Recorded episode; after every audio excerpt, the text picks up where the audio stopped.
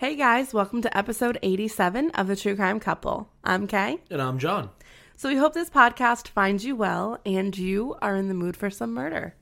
Yeah, we're ready to go. I, I did my breathing exercises. I am ready to go. Yeah, that you've never done those before. No, I so never was, done that. it was pretty weird. All right, you're right. but you're prepared, and that's all that prepared. matters. Brain's focused up. So, starting off this episode, we just want to get out that information that we always do in the beginning. So, we want to say thank you. Thank you if you left us a review on any of the podcast listening platforms that you use. We really appreciate it. Um, something really exciting happened. We got up to a thousand reviews on um, iTunes, so Yeah, it's that was cool. exciting. That was really cool. Not to mention the fact that it's been it's been overall positive, which is which is always a plus. Yes, more positive than negative. I'll take a four point five. Yes. And if you haven't left us a review yet, please do so. Uh, we love hearing from our listeners, and your support is always amazing. So you can do that wherever you listen to us. And of course, as always, we will be thanking our new and amazing uh, patrons at the end of this episode that have joined our Patreon page. And if you would also like to join, you can find us at patreon.com slash true crime couple. Okay, John, are you ready? I'm always ready. breathing exercises are going to work today. They're, they're, we're good. We're good to go. So now this is a very interesting case, and it has completely polarized the town of McKeesport, Pennsylvania. In 1996, a 13 year old girl completely fell through the cracks of a broken system. This young girl's disappearance goes relatively unnoticed until the body of another girl who was from the same area and was the same age was found in the town cemetery a few years later.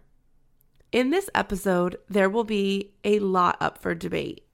But what is clear is that an economically depressed town, a complacent school and police department, as well as, for the first time, an uninterested media, will come together to make the perfect disappearing act.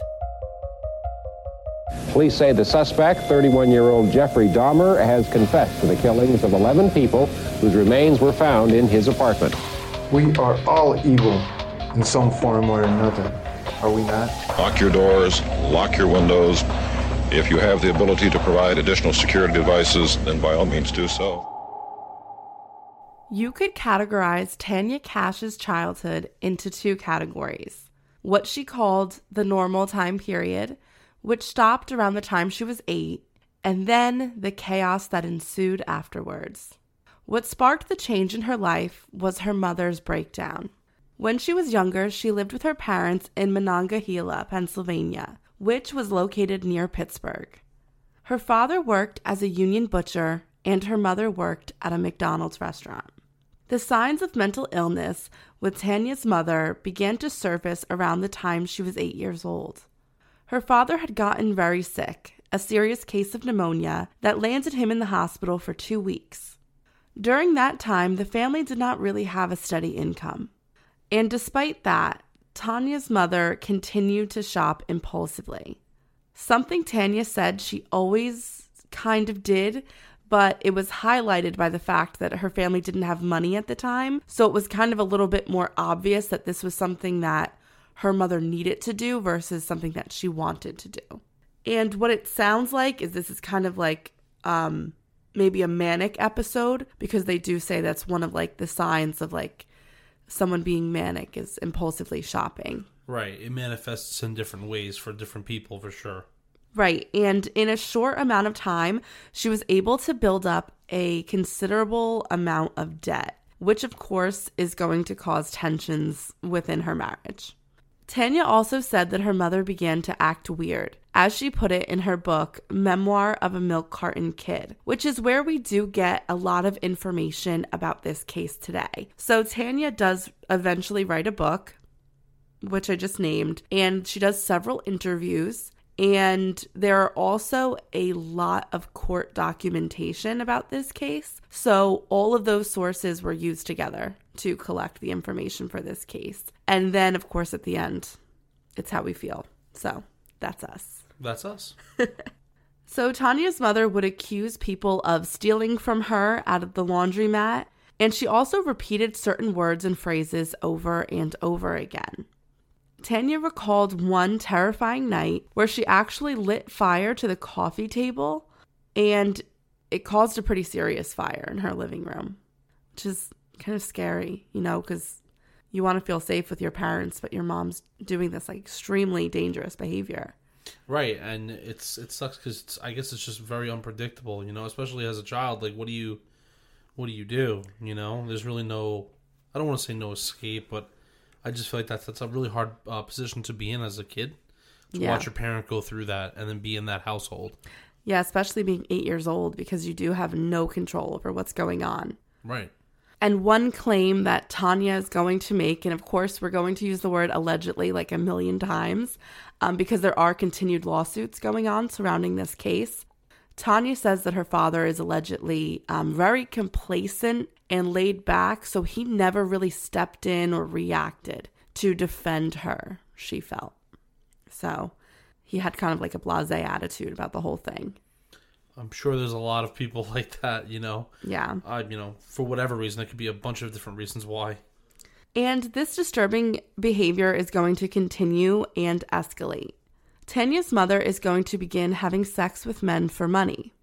The money went to shopping sprees, paying off past debts, and a newly formed addiction to alcohol. Tanya would often be the one in the house. Tanya would often be in the house while these sex acts were occurring, and she would also be there for the fights that her parents would get into afterwards. That's something that's very disturbing to see. Um, and of course, this is a form of child abuse. Um, your child watching this happen, if if it happened, and I think that you know some of the signs of sexual abuse do come out and stem from you know watching this happen with her mother. Yeah. Also, not only that, but like you don't know who you're bringing home, Yes. so you're putting your child at risk uh, again by not knowing who you're bringing home to your house because you don't know what what's going to happen. They could leave and come back. Something could happen.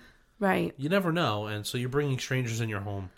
Yes, um because you have to think and I'm I might be making a wild assumption here, but a man who's willing to have sex with a woman with her daughter either in the room or in the next room and can hear it um, when he knows she's married and he's paying her for it might not be of the highest moral standards. No, One would just assume that. you might be right. Okay. I don't like making assumptions, but that one I'm pretty Confident? Confident Are you confident that. with that one? Yes. I would be too. Now, when you put all these symptoms together the paranoia, the repetition of words or phrases, and the impulsivity it seems like she may have developed schizophrenia. But of course, I'm not a doctor. But these are all the listed symptoms of schizophrenia. And unfortunately for Tanya's mother, she never got to see a doctor for this. And I think that that's really unfortunate. And it came and stemmed from the fact that the family didn't have a lot of money and seeking the help of either a psychologist or even just a family physician really wasn't in the cards for them and the fact they were in tremendous debt. So it just seems like a really bad cycle. Yeah, uh, definitely. And also, I mean, if she's going through all these things, she's probably not going to work. I mean, I'm assuming that she's not, just because, you know, if she's doing all these other extracurricular activities and all the other things that she's doing, I don't think that she's probably going to work. Well, she does maintain her um, job at McDonald's because Tanya does explain that her bus stop for middle school was outside of the McDonald's. So she did always find comfort with the fact that her mom was at work while she was waiting at the oh, bus stop. Okay. All right. So she does maintain that job, but I mean, unfortunately, minimum wage isn't going to help you support a child and pay off these tremendous debts. That's a good point. I mean, the debts are pretty big. Yeah. So, I mean, they're just two, you know, average people just trying to make a living. So, Yeah. Yeah. And the father is working at the time. So, like, he's a union butcher. So, he has a pretty decent job and he can pay most of the bills in the house. But the rest of the bills go to Tanya's mother's part time job. So, then that means like the debt just keeps snowballing. It's pretty big at this point. So, the marriage of Tanya's parents fall apart from the time she's eight until she's 12. At that point, her parents seem to be living two completely separate lives. Her mother was never home. Tanya recalled begging her mother to spend time with her, but the woman was rarely ever present. Some nights, Tanya would stay up until the early hours of the morning, waiting for her to come home.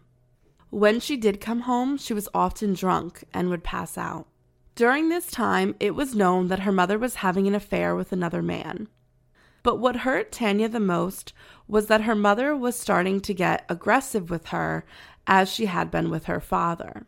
She had on occasion hit Tanya. Around the time she was 13 years old, her parents got officially divorced. Her father did not want Tanya to live with her mother, and a heated custody battle began, in which Tanya was the star witness. She had to testify in front of her mother about her mother's mental condition. What she testified to was horrifying. Her mother had slammed her head into walls, choked her, kicked at her legs, leaving large bruises, and that once her mother waved a kitchen knife in front of her face, screaming that she was going to kill her. During this time, Tanya's mother had been involuntarily committed into a mental health facility. The court gave full custody to Tanya's father. This is just so heartbreaking for a 13 year old girl. I mean, yeah, to have to be the star witness of your own, um, like where you're going to be placed with who, you know, that's pretty rough. I mean, and it's so rare. I feel like to get placed with the father over the mother. I mean, it's it is Yeah. what it is. But I mean, you have to think from hearing every little tidbit of information. There's no judge in their right mind that would put her back with the mom or or you know or with the mom. You know, Right. that's crazy. Can't. Well, and I think that the evidence that was presented, probably not only from Tanya's statements, but others, because I don't think they would make that decision based off of one witness, that she got involuntarily committed, which first we have to think is a good thing because she is getting the help that she needs, because this is an onset of a bigger problem, I believe, because Tanya describes her relationship with her mother being extremely positive from the time um, up until she's eight years old, and then the relationship starts to deteriorate. So something definitely happened in her mother's life where she needed to get help, but she didn't do so, and that her relationships with other people basically failed because she wasn't getting the help that she needed. Now, I do want to make it very clear that, and we always make a point to say this, that mental health issues are something that are really important and a sensitive topic to talk about. But when someone does have issues with their mental health or they've been diagnosed with any type of um, disorder, that doesn't necessarily mean that they are going to become violent like Tanya's mother did. I think that was the result of several other things and complications between their relationship and possibly the alcoholism. But those with mental health disorders are more likely to hurt themselves than others. And I think sometimes, because I do listen to so many true crime podcasts, I always appreciate the ones that say this because it's important to know um, the truth about our mental health issues and not propel a stigma against them because there is already too much of a stigma against mental illness.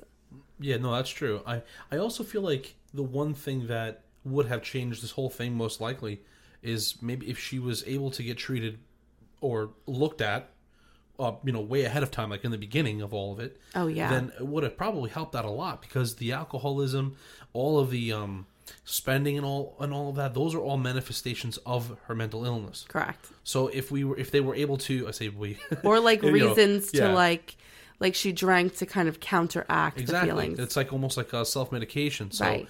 um i feel like maybe if she was a, uh, would have been able to been seen and given medication or just be able to talk to somebody that would have completely changed the outcome of this whole thing most likely Oh yeah, totally. And Yeah, we're gonna to see the effects of it all and what happened because I mean, it's important to note here that Tanya wasn't saved because she didn't have the best relationship with her father. Um when she told her father about the abuse that she had been suffering, she expected her father to get angry with her mother or sad for her or comfort her, just some type of reaction. But her father didn't give her one. He did initiate legal action and gained full custody, but there was never any steps towards healing his daughter. No therapy, no comfort, you know, just like we're moving to a different town and we're basically going to start over again. Yeah, that's that's sad. And, you know, in this man's defense, though, maybe he didn't know how to do those things. And maybe he wasn't aware of like the resources that were out there. I mean, I think that's kind of obvious with the fact that he didn't um, try and have his wife go through those resources. So, I mean, because he can't not have health insurance because he's a union butcher. Yeah, I, I would just say uh, in his defense, maybe. Well, I, I it's hard, right? Because you don't ever want to, you know, put somebody in a, in a in a in a negative light or whatever. But I feel like for him, maybe it was just that he didn't want to put his wife in a worse situation. You know, like where now the kid resents the mom just solely on what the father has been saying kind of thing. You know what Yeah. I mean? Like you don't want to be the father in this situation and trying to talk to your daughter about it, but then at the same time you don't realize the negative effects you could be doing to the daughter by saying something about the other parent. Right. It's a I, slippery slope. I know what you're saying. Like in situations of divorce, it always is better not to get your child involved. And maybe that's something he was trying to do. And also, I mean, you just have to think it can't be easy supporting an entire household that's literally crumbling around you and understanding the complex emotions of a teenage girl, especially one that has been dealing with the aftermath of psychological, mental, and I think we can include sexual abuse and neglect. So I also have watched several interviews with Tanya's father and just my own opinion, which is my own and I don't have any background on like psychology or anything except for taking psych 101 in college. But um I feel like he is just kind of like I said before like a blasé laid back guy that isn't someone too I don't think he gets over emotional. I think He he, does not, have yeah. these emotions, but some people just don't know how to convey them or express them and doesn't necessarily mean they don't feel like love or anger or hate, but they just don't have a way to show it. How about this? Even we can take that a step further. This was back in 1990, what, like S- six? Six. Okay, so 96. Well, five. 95. That happened. Okay, so you have to think. I like this is that mold of a like. Oh wait, you know what? It's you know it sounds dumb, but he's the type of man. There's a mold of a man that's old school, where maybe showing emotion is a sign of weakness. Like blue collar. Correct. Yeah. Correct. I he's a it. blue collar dude in Pennsylvania. This is just the mold that he probably has been grown up like to know, Right. and that's how he carries out his life. Right. If that emotionality and compassionate behavior and empathy isn't modeled, it's somewhat hard for you to do it yourself. Because I guarantee you, his father wasn't like that at all. right. I mean, I'm, obviously, I don't know the guy's father. I'm just assuming, just based on age and the time period, that it's probably Of not when he was brought up. correct. Yeah. Things are different now. So, So now Tanya was 13 and moving to a new town with her father. He had joined a dating service and was, as Tanya put it, desperate to be with another woman. And through this service, he met a woman who was also divorced and with a child. Her father's new girlfriend had a seven year old son and insisted that they move in with her. They did. Tanya stated that she was alienated as soon as she walked into the house. She said that she was always excluded because of her bad behavior, in quotes, and her smoking habits. She said that while she was living in the house that she had her door removed from its hinges and she was never allowed to use the phone. In these times, Tanya looked to her father to stand up for her. But instead, he gave all the power to his new girlfriend and became completely resigned again. So she began to grow really resentful and she acted out, which is, you know, a very typical reaction from a young teenage girl when she feels as if her father isn't choosing her and she's being mistreated at home, especially she's dealing with the after effect of her mother. I mean, Tanya does always explain that she still, even though there was that abuse that took place. She did recognize that her mother had a problem, not that she was necessarily um, a bad person that wanted to hurt her. So now she's really upset that her mother's also been taken from her life and is now in a state institution. So I just feel like there's been nothing done to help Tanya here, and now she's put in another abusive situation. Unfortunately, it just always seems like when someone has something traumatic happen to them where it's really bad for them, they just get put into another situation where it's just as bad or worse. So it's like they it's like an endless cycle for people like that, I feel like. Yeah, it's very sad. Yeah, definitely. Now, if there were ever a place to not act out in, it was McKeesport, Pennsylvania. Tanya was a new resident of a depressed town. At one point in history, the steel industry turned McKeesport into a booming city. The many mills created thousands of jobs for over 55,000 residents of the town. The many mills created thousands of jobs for the 55,000 residents of the town. Businesses flocked to the main street, and it was a happy place to live. However, in the 1970s, a recession in the American steel industry began. This was due to the fact that all mills in the United States were using out of date practices to manufacture steel, so the amount of time it took to produce one ton of steel in the United States was double that of the time it took in other countries.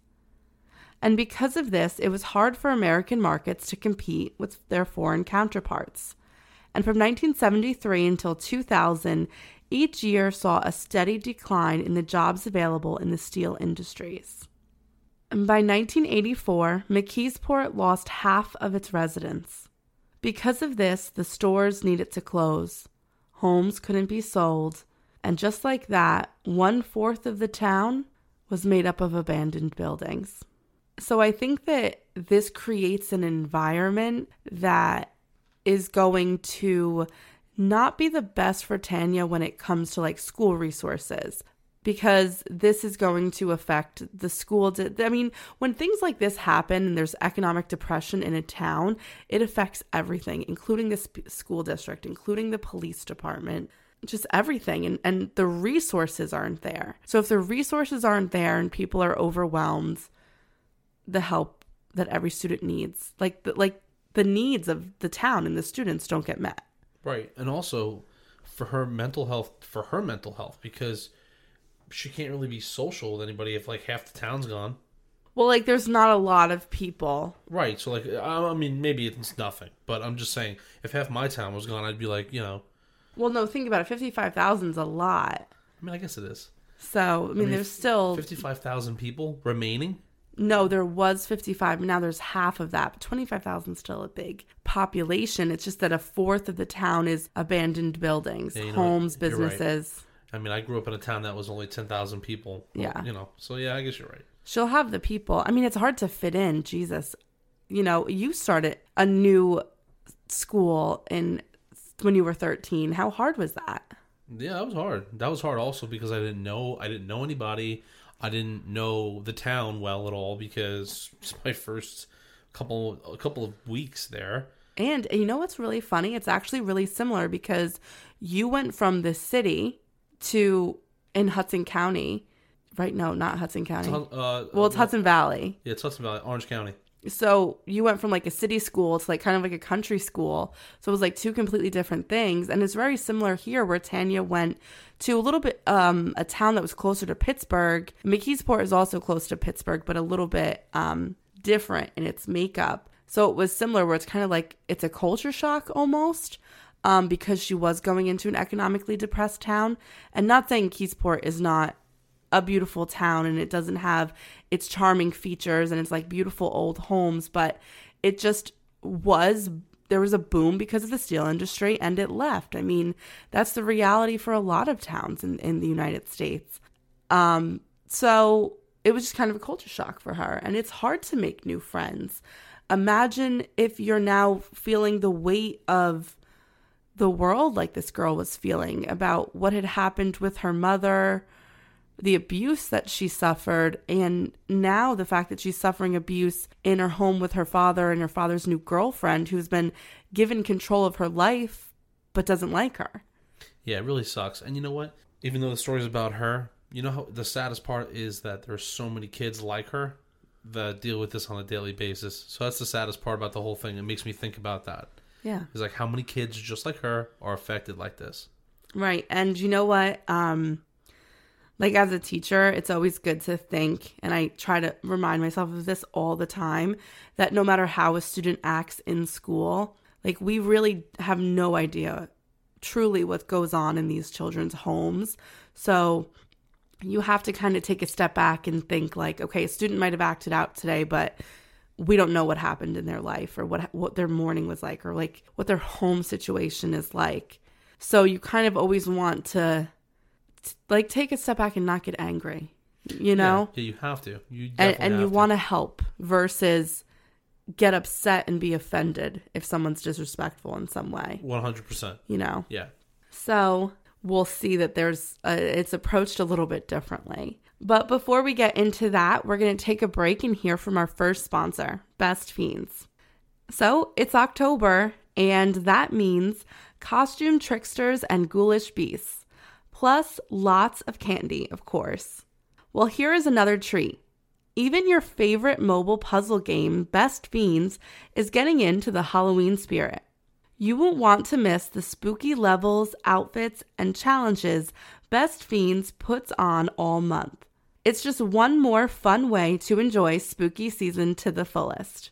I love Best Fiends. I've been playing for over a year now, and my favorite thing about the game is how exciting it has remained.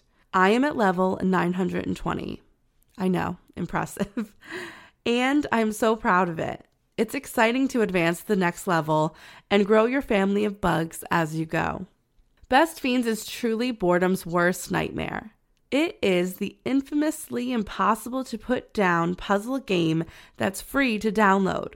With over 100 million downloads, this five star rated mobile puzzle game is the most fun you'll have on your phone. There are always more levels, events, and challenges added all the time. And currently, you'll love the new October edition. So play away, there's always one more level. Once you download Best Fiends, boredom won't stand a chance. So download Best Fiends free today on the Apple App Store or Google Play. That's friends without the R. Best Fiends. Okay, so let's get back into the episode. So, where we left off, Tanya was just about to start her new middle school. So, she's starting her eighth grade year at Cornell Intermediate School. She was nervous and anxious to make friends. The friends she did have were left back in the town that she had grown up in. And like any other 13 year old girl, she was craving attention and validation, both of which she was not receiving at home. At her new middle school, she fell into a crew that were more focused on cutting class, drinking, and fighting. It is always shocking to me um, because the school I work at is like middle school attached to a high school, but like what the middle school kids get up to, like I'm I'm always shocked. I'm always like, what the heck? Like they're doing that stuff? I feel like I was like eating dirt in like sixth grade, like not doing what these kids were doing. So I do always get shocked. So like but you know, smoking, drinking, fighting, that is not something that I have not heard eighth graders do. So I wouldn't say it's completely shocking. Well, to somebody like you who's actually a teacher, that probably not, but Right, like to the and normal outside, per- yeah. people, to normal people, yeah, that's kind of crazy. Yeah. I mean, it's sad and shouldn't be happening, but it is a reality. So, schoolwork was no longer a priority, and she began to hang out with older kids. And soon she became known for cutting class and getting into a lot of fights. I mean, but that's something that makes sense because it does seem like she has a lot of anger inside of her. And at this time, she also began to run away from her father's girlfriend's house. Like she never called it her own house, like it was her house, was basically how she referred to it. She would often go back and be with her mother and attempt to get attention and love from her as well. And at this point, her mother was trying really hard to get her life back together because she had been released from the institution. She had been properly diagnosed. She was on medication. She was trying to make her life stable again. And the way that it was worked out within the court system was that if Tanya ever did try and return to her mother, because r- whenever she ran away, she would try to go back to her mother's house, say, Please let me live here. I want to live with you. Um, Dad's new girlfriend's horrible. Um, it, there was court documents and rules that were set in place that Tanya's mother had to notify Tanya's father, she's here, um, and either Tanya's maternal grandparents would drop her back off in McKeesport or her father would come pick her up. So her mother had to notify her father. So she would tell Tanya, I'm trying to get my life back together. There's a lot of things I need to do. You need to live with your father for right now. But this was something that was really hard for the both of them, as I anyone could imagine. And she probably doesn't understand completely either, like what's going on and why the mother needs, you know, needs to send her back Right. so she can finish getting what she need, you know, the help that she needs. No, I mean, it's hard for a Yeah. 13 year old to understand. And again, it feels like another desertion or denial. Right, right. She thinks like she's being kicked out again. She's being rejected. Yeah. So when she was back in McKeesport, she began babysitting for a family down the street, the Churchfields. After some time, the father, Kevin Churchfield, began making inappropriate comments to Tanya. She claimed that he kept asking her to give him oral sex. She said she was repulsed by him and the idea of doing that to him. But at the same time, she did like that he was showing her attention because she was completely lacking that in her life. And this is a man that was like the same age as her father. So it was, you know, that really unhealthy um, need for older male attention. That's really unfortunate too. Yes. So she said that there was one incident where he told her to touch his genitals, and she did. She recorded this moment in her diary. And her father's girlfriend, who often went through Tanya's room and read her diary, read about the incident um, a few days after it had taken place. She asked Tanya what had happened, and Tanya admitted to her and her father what happened with Kevin Churchfield.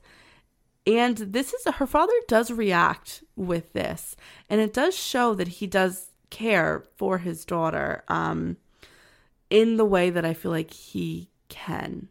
He has the capacity to do so.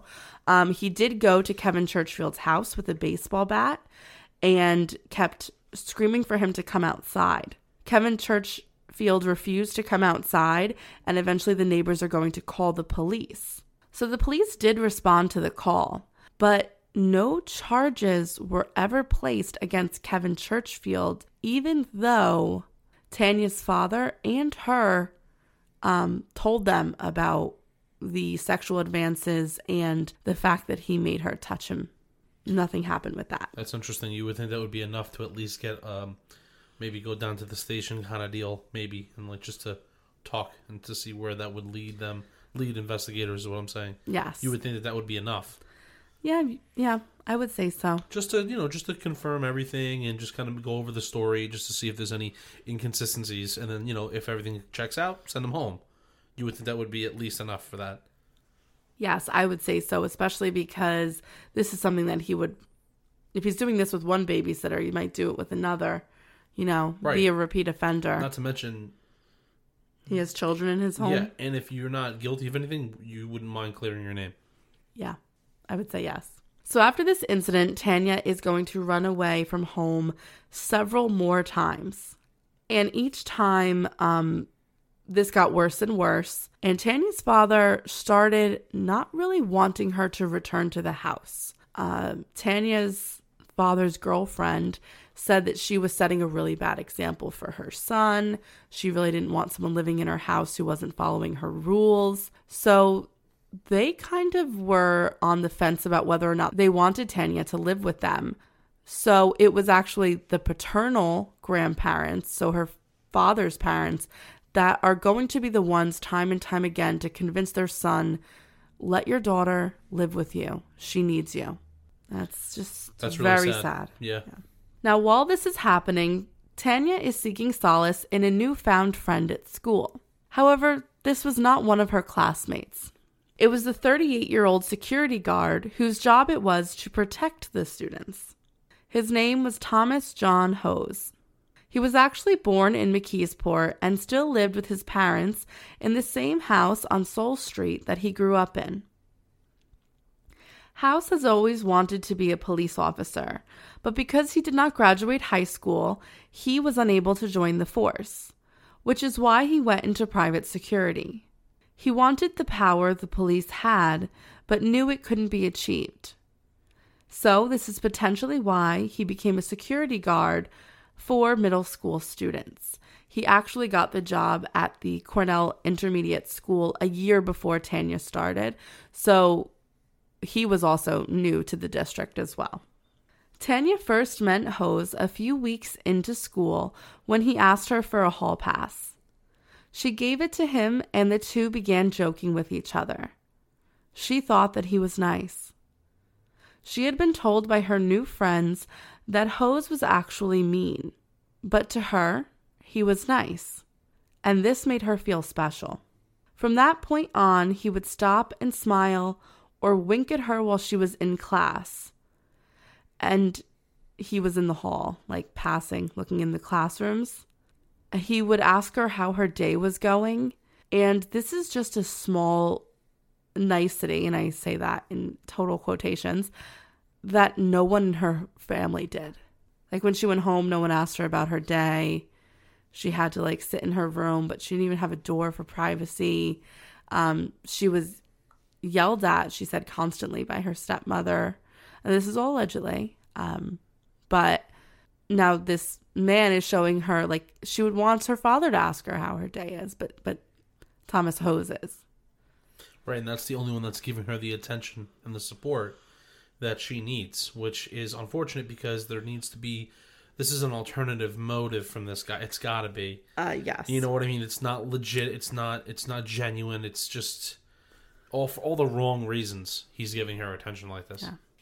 And it's really sad. Um, these predators, people who prey on children for whatever reason that they're doing so, they are very good with spotting someone who feels this way. They ask questions and they kind of find out about the child so they know what to do, what to say to basically groom them into thinking that they are the ones that are providing what they need and their family isn't. It's an isolation factor as well. And it's really sad, but these predators are very intelligent and very good at doing things like this. And that's something that a 13 year old girl is not going to kind of latch on to. And I have this weird suspicion that this person, this probably isn't their first go at this. Maybe maybe I'm wrong because I don't know the story, but it just seems like this isn't his first time. He, uh, he seems like a, a little bit of a vet. Yeah, Tanya started to notice slowly that based on the questions he was asking her, he knew more about her life than she thought he did. When she asked him about this, he told her that it was his job to know everything about the students she was protecting. What Tanya did not know was that Hose had manipulated the guidance counselor. He told her that he wanted to help out Tanya, and if he could read her files, he would be able to do so. This is how he knew about her life at home with her father and his girlfriend, and her mother's mental breakdown, and the sexual advance that she had once had from the neighbor that she babysat for. So he basically knew everything that was going on in her life. And I think this shows a few different things. I think this shows that he is very hyper intelligent when it comes to grooming his victims to go as far as manipulating a guidance counselor who should have never given that information out because it is highly confidential. And then he's now going to use this against Tanya. So This has been a calculated attack on this 13 year old girl, something that she is not able to combat at that age. So Tanya began to spend time with Hose in his office. He told her that she could call him Tom. And Tanya was flattered that Hose wanted to spend time with her, and that he seemed to really care about her feelings and what was going on with her, and her father, and his girlfriend. He gave her all of the affection and attention that she was craving because he was grooming her. I also just want to interject here and say that I think that a lot of people have failed at this point. I think it's absolutely ludicrous to think that not one other staff member has not seen this security guard winking and paying way too much attention to a 13 year old girl. Because if I ever saw someone wink at one of my students or pay a little bit too much attention, the first thing I would do would be to report that. I mean, that's a lot. That's pretty good insight because you have to like you're a teacher, right? So like that's it's something that would you know catch you in the feels, uh, so to speak, and make you go report it because you care for your students. Yeah. You know, um, not only that, you have to think that not only did the faculty fail, not only did um, the parents fail, but also the police too for never reporting the first person that uh, like that assaulted her, abused her. Like, Oh yeah, and we're only just getting started. yeah, like And don't everybody. forget the guidance counselor who just gave all of her confidential files to her abuser. Yeah, like where's the how is the how is the uh, even the employer, the school district? It a one-way ticket right into her mind. Seriously, seriously, like like who is accountable here? Well, it continues, don't worry. oh my god. So he knew what to say to endear her to him. And Hose explained how he also had issues with his own parents, and she felt very connected to him because of this. Over time, Tanya said that she developed feelings for him. She thought she had fallen in love with him. One day, she wrote a note that expressed her feelings and she gave it to Hose. He responded to her by smiling at her in the hallway and asking her if she would be sending more letters to him. Tanya, in her book, related writing letters to him like writing in her diary. She felt as if she could tell him anything and everything, and she did. She told him that she loved him. Hose and Tanya began to spend more time together during school hours. They would walk around the school together when she was supposed to be in class, and the two would talk for hours. This is when Tanya started getting into fights at the school, and it was Hose that often came to her rescue, breaking up the fights and not reporting them so Tanya would not get in trouble. He would ensure her that she would always have hall passes so she wouldn't get in trouble for missing class. Tanya said that at the time she was so in love and she felt so special walking through those halls. She really thought that her and Hose were having a secret love affair. In reality, a love can never exist between a 38 year old man and a 13 year old girl because it she doesn't have the capability to do that. And he's abusing her. This is abuse. Yeah, no, I agree with you. The, the thing is, though, is yes, she is not capable, but her situation and her like her whole life has made it capable because she's never received that. Right. Like, I mean, yeah, totally different loves here. I know we're like, but No, what I'm you're saying right. is like it's it's it's manifested into like it being possible because she's lacked this her whole entire life. All the people that were supposed to be there to comfort her and and to you know tell her that she's doing great and you know, lift her you know to lift her up and put her in a good you know position has failed her. So this one like psycho like loser has like really inserted himself in her life and that's all she knows now. Yeah, and it's really sad.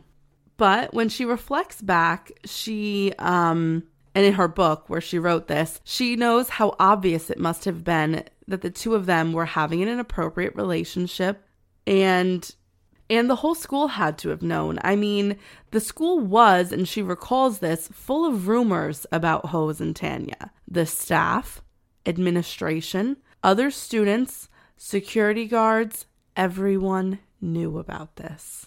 So I know you're thinking, what the heck? Did the school ever get involved? Well, there's a long and a short version. But the answer in the end is no. Nothing was ever done. Um, there were times that like um, the vice principal would try to do something like move Tanya's schedule so her classes were never around where he was stationed at like the front desk of the school. But I think doing that is an admission of knowing that something inappropriate was happening. Um, they did try and talk to Hose, but obviously, if he manipulated the guidance counselor, he did um, successfully manipulate administration by saying, Oh, this girl's just in love with me. She's got a crush on me, but I really care about her because she has a really bad family situation. So, what I'm trying to do is basically help her out, um, listen to her. And they, I don't think they believed it, but I think it was convenient to believe it and easier. I, I mean, I agree because I would have, I would have been if I was the principal of the school or the superintendent or anything, I would have been like, your job is to like police this place, not worry about the welfare or the you know of the of the children and get to know them. Right, that's a job of You know guidance? That's like- counselors, yeah, exactly. teachers. guidance counselors, School teachers, psychologists. school psychologists. Yeah, like there's no need for you to do that. So uh, stay in your lane. Yeah. You know, at least be reprimanded for like stepping out of your role and your job. Yeah, I completely agree with you. Um, I think this happened because Hose worked to cover his tracks as well. Um, and the administration just basically treated it as don't ask, don't tell. And at the time, the principal was actually like a leave replacement principal, like an interim principal. So I think that also is going to contribute to the fact that nothing was really um, handled here.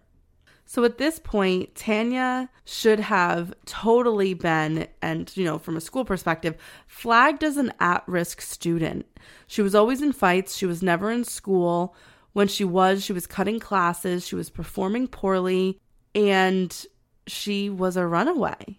She should have been referred to her school's program for remediation for at risk students, or at least that's what should have occurred according to Pennsylvania state law in 1996, but it didn't. So they are actually breaking the law by not um, submitting her as an at risk student. It seemed like they really wanted to get her out of district as quickly as possible. and We're going to see that soon. So Tanya was now calling Hose on a regular basis outside of school. And this is when their relationship began bleeding out beyond the exterior of Cornell Intermediate School, and it's going to cross over into real life. There was even one occasion when Tanya and her friend visited Hose on his front porch. For that Christmas in 1995, Hose bought her a necklace. This was in addition to the money, candy, and cigarettes that he was buying for her. Shortly afterwards, Tanya got into a fight with one of her friends. Of course, Hose was right there to break it up. He took Tanya for a walk and kissed her finger that was bleeding and hugged her. At this point in Tanya's mind, she's getting everything from Hose that she felt she had never received from anyone in her family. Things began to escalate quickly after this. Hose was talking to Tanya more frequently about her attempts to run away from her father's house and live with her mother. She told him that the last time she had tried to do this, she got tripped up on which bus that was going to get her there. So he sat with her and planned out the correct bus route to take her, um, and he even gave her the money that she would need for all the bus tickets. When Tanya ran away that time, she did get to her mother's house more easily. Well, really like her maternal grandparents' house because that's where she was staying at the time. So uh, Tanya's mother and aunt were living with their parents at the time. So while she was there, Tanya's mother introduced Tanya to her new boyfriend. And again, now she feels like her parents are again choosing whichever partner they were with over her. She explained to Tanya that she was going to be moving into his house and would later get married. Tanya was not fond of the man. While at her grandparents' house, she actually called Thomas Hose and let him know that she did not like her mother's boyfriend and that her mother had told her that she could not come live with them. He would not accept that, meaning the boyfriend. Oh, okay.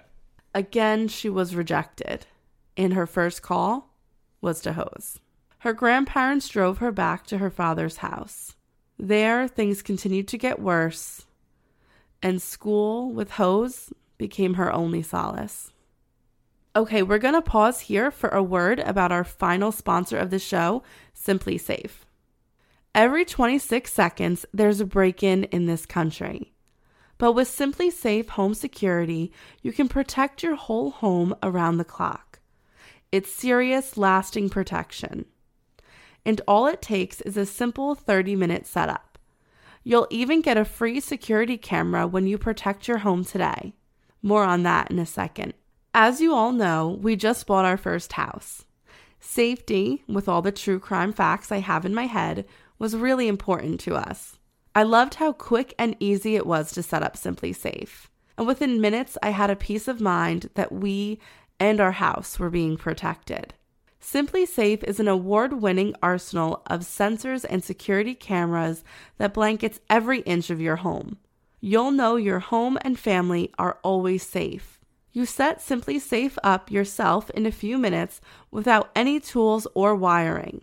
No technician or salesperson has to step foot in your home. Then SimpliSafe will monitor your home around the clock with security professionals who are there in case of an emergency to immediately send help to your home. Plus, there's no contract, no hidden fees, and no installation costs. That's why US News and World Report named SimpliSafe Best Overall Home Security of 2020. Right now, visit simplisafe.com slash couple and get a free security camera, plus a 60-day risk-free trial with any new system order. There's nothing to lose. Go today to simplisafe.com slash couple. Again, that's simplisafe.com slash couple. All right, let's get back to the show. So this brings us to January of 1996. Hose had found the spot where Tanya and her friends would go when they cut class. It was under the stairwell by the gymnasium. When Hose found her, he kicked her friend out and met her back under the stairs. In her book, Tanya described this like a scene from a movie. It was like slow motion, and the two kissed, and he began to touch her all over her body. The only thing that tore them apart was the school bell. In reality, this was a sexual assault of a minor, as a 13 year old girl is not capable of giving consent to a 38 year old male. She believed it was romantic because he had groomed her to think so. And this event happened several times over the next month. Finally, on January 28, 1996, Thomas Hose was going to put his plan to the test. Hose asked her to come over his house to watch the game, meaning the Super Bowl. His elderly parents were not going to be home, but his son was. Yes, Hose had a son. He had a son from a very short lived marriage who lived with him and his parents. Hose shared a room with his son. The house was extremely cramped, and to make matters worse, it was overpacked with unneeded things. Hose, like I said, shared a bedroom with his son who actually slept on the floor, and this was on the second floor of the house while his parents stayed mostly downstairs. Tanya said that Hose's parents and son listened to everything that he said. Like, basically, even though he lived with his parents, it was like he was the one that kind of controlled and ran the house. But that seems to make sense. I mean, this is a man who wanted to be a police officer, he couldn't be. So he spends his time patrolling middle schoolers and his parents and son. That's what I got from that. Yeah. So when Tanya came over for the Super Bowl, Hose told his son to basically keep his mouth shut about her visiting, and he agreed. Tanya ended up staying the night at Hose's house after he convinced her to do so. She wrote in her book and in her diary as a child that she had enjoyed the night and felt like someone loved her for the first time. Now, after the game, once Hose and Tanya were already in bed, his parents came home. Um, that was the first time that he raped her. Tanya could not obviously just leave the next morning. So Hose told her to stay up in his room while he was at work, the school that she was supposed to be attending. And she did. She hid up in the wood paneled room covered with sports memorabilia. She used a bucket to go to the bathroom in until he returned from work. Once he did, he took Tanya to one of his friends' houses, Judy Sokol, and told her that Judy was going to provide her with a place to live until she figured out where she could go to get away from her father and his girlfriend. Tanya stayed with Judy for eight days. In that time, Tanya opened up to Judy about her life and the problems she had with both of her parents, as well as the feelings that she had for Hose.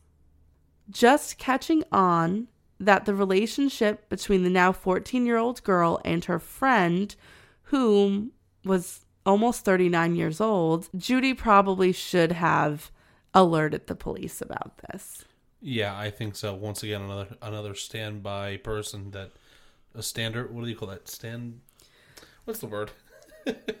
like someone that just sits stands there. A bystander. A bystander. Yeah, oh my god, you know I couldn't even think of that right now. It's okay. What, what are you gonna do? Uh, but anyway, a bystander, another one that just Yeah. just doesn't do anything.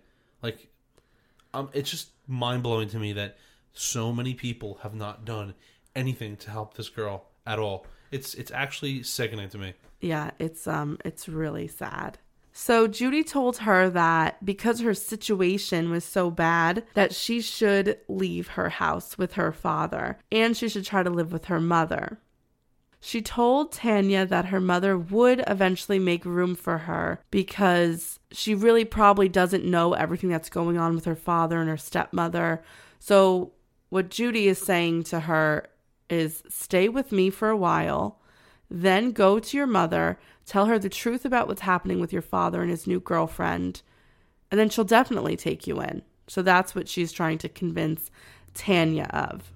So after those days were up, Tanya ended up calling her aunt for a ride to her mother's house. Her aunt sent her husband out to get her.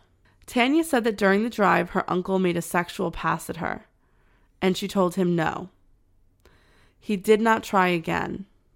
That's just sickening. What is wrong with everyone here? Well, I just feel like sometimes um, sexual predators really can spot a victim, and oftentimes people who are sexually abused have been sexually abused more than once in their life. That's really sad. Yeah. So once she got to her mother's house, her mother returned her again to her father and his girlfriend. And at that point, Tanya had been missing for 10 days. 10 days. 10 days and no one has even thought to look for her. Well, they knew she, they just figured she ran away. They never made a police report. So once she got home, she told her father about what her uncle had done. Both her father and his girlfriend told her that um, they thought she was lying and that she just wanted attention. So this was kind of a breaking point for Tanya, where she again is going to try and reach out. Really, the only time she got a reaction from her father was when she told him that she had been sexually abused by the neighbor. And I think she was just really um, expecting that same reaction, craving it almost, and uh, it wasn't given to her. And I think that that is finally what is going to push her away. So after this event, Tanya gets very seriously affected, and she is going to make a call that is going to affect the next 10 years of her life. She returns to her father's house, but only for four days. After that, she leaves again, but this time she won't be returning. And I just, you know, my heart just breaks so much for her because I feel like this has been such a tragic childhood. You know, your time up until you're 13 years old should be filled with nothing but happiness. And I feel like she really never even had slivers of it. Yeah, I mean this this kid hasn't had a chance to be a child, number one, and enjoy all of that. But also there's just she hasn't had been able like to to grow into herself and like to enjoy the world for everything it has to offer. Like it's just so sad to see that. And like I said before, it, it's like there's so many you know other children like her that go through similar situations and that's so sad to see. It breaks my heart every time. You know, it really, really does. It is really sad. And the thing about this case, and this is the reason why, you know, we're breaking it into a part one and a part two, is because Tanya's story from this point on is truly devastating. It gets worse. And there's even the possibility that Hose is a serial killer. So there's so much more detail and there's so much to go into that we really wanted to break it into two parts to do the story justice. Another thing that is very interesting is, as I mentioned in the beginning of this episode, is this case has polarized the town of McKeesport. And as you can tell from what we've covered, it might be from a defensive standpoint. But again, we are taking a look at the victim here because that's who we love to support. And she's 13 years old.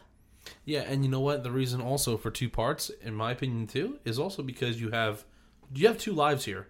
You have her life from the beginning to prior to captivity. Correct, and now we have the second, which is her captivity into the future, which we'll, we'll get into in part two. But it's like, yeah, like there's there's two lives to cover here and two stories to cover here. Yeah. So it's kind of, in my opinion, a necessity. Yeah, I completely agree. But before we go, the one thing I wanted to do was thank our Patreon supporters for everything they do. Thank you for donating to us. We've got a lot of people to thank. So I'm going to just start by thanking Stacy Vandas and Kayla, who donated and then upped her pledge to $5. Nicholas Suzuki, Sarah Ann Brackett, she upped her pledge to $10. Thank you so much. Maggie Sharon, Gwen Moliscon upped her pledge to $5. Karen, Rachel Heather Lee Lang, Lily Burke, Dan in Oregon, Leah Fuchs, Kelton, Chantel, Lori Smith upped her pledge, Tara, Emma Barnhouse, Amanda Prow, Emily Haney, Callie Kobayashi, Amanda Winters, F. Livingston upped their pledge $5. Molly, Robin, Sarah O'Halloran, James Harrington, and last but not least, Jacqueline Mojica, because I pronounced her name last t- wrong last time, and this time I killed it. So yeah, this was your redemption. this so. is my redemption. but we really, really just want to thank everyone so, so much because we you know, the only reason we can continue doing this is because you guys are helping support us. So you are our producers, basically. Basically. Yeah. But we just love what we do. So we want to continue to do that. Um, you know, I kind of said the same thing about uh, to the Patreons uh, yesterday. Um, but it's true. It's like we love to do this, and you are our driving force from the beginning. So thank you for that. All right. And um, of course, we will be releasing part two tomorrow on Monday, so you won't have to wait long for your part two. And then you're going to be getting your Scary Stories episode. So don't worry, you're getting two more episodes for the month of October. We're going we're going for it. Yes. We're, we're doing it. All right, until tomorrow. Bye guys. Bye guys.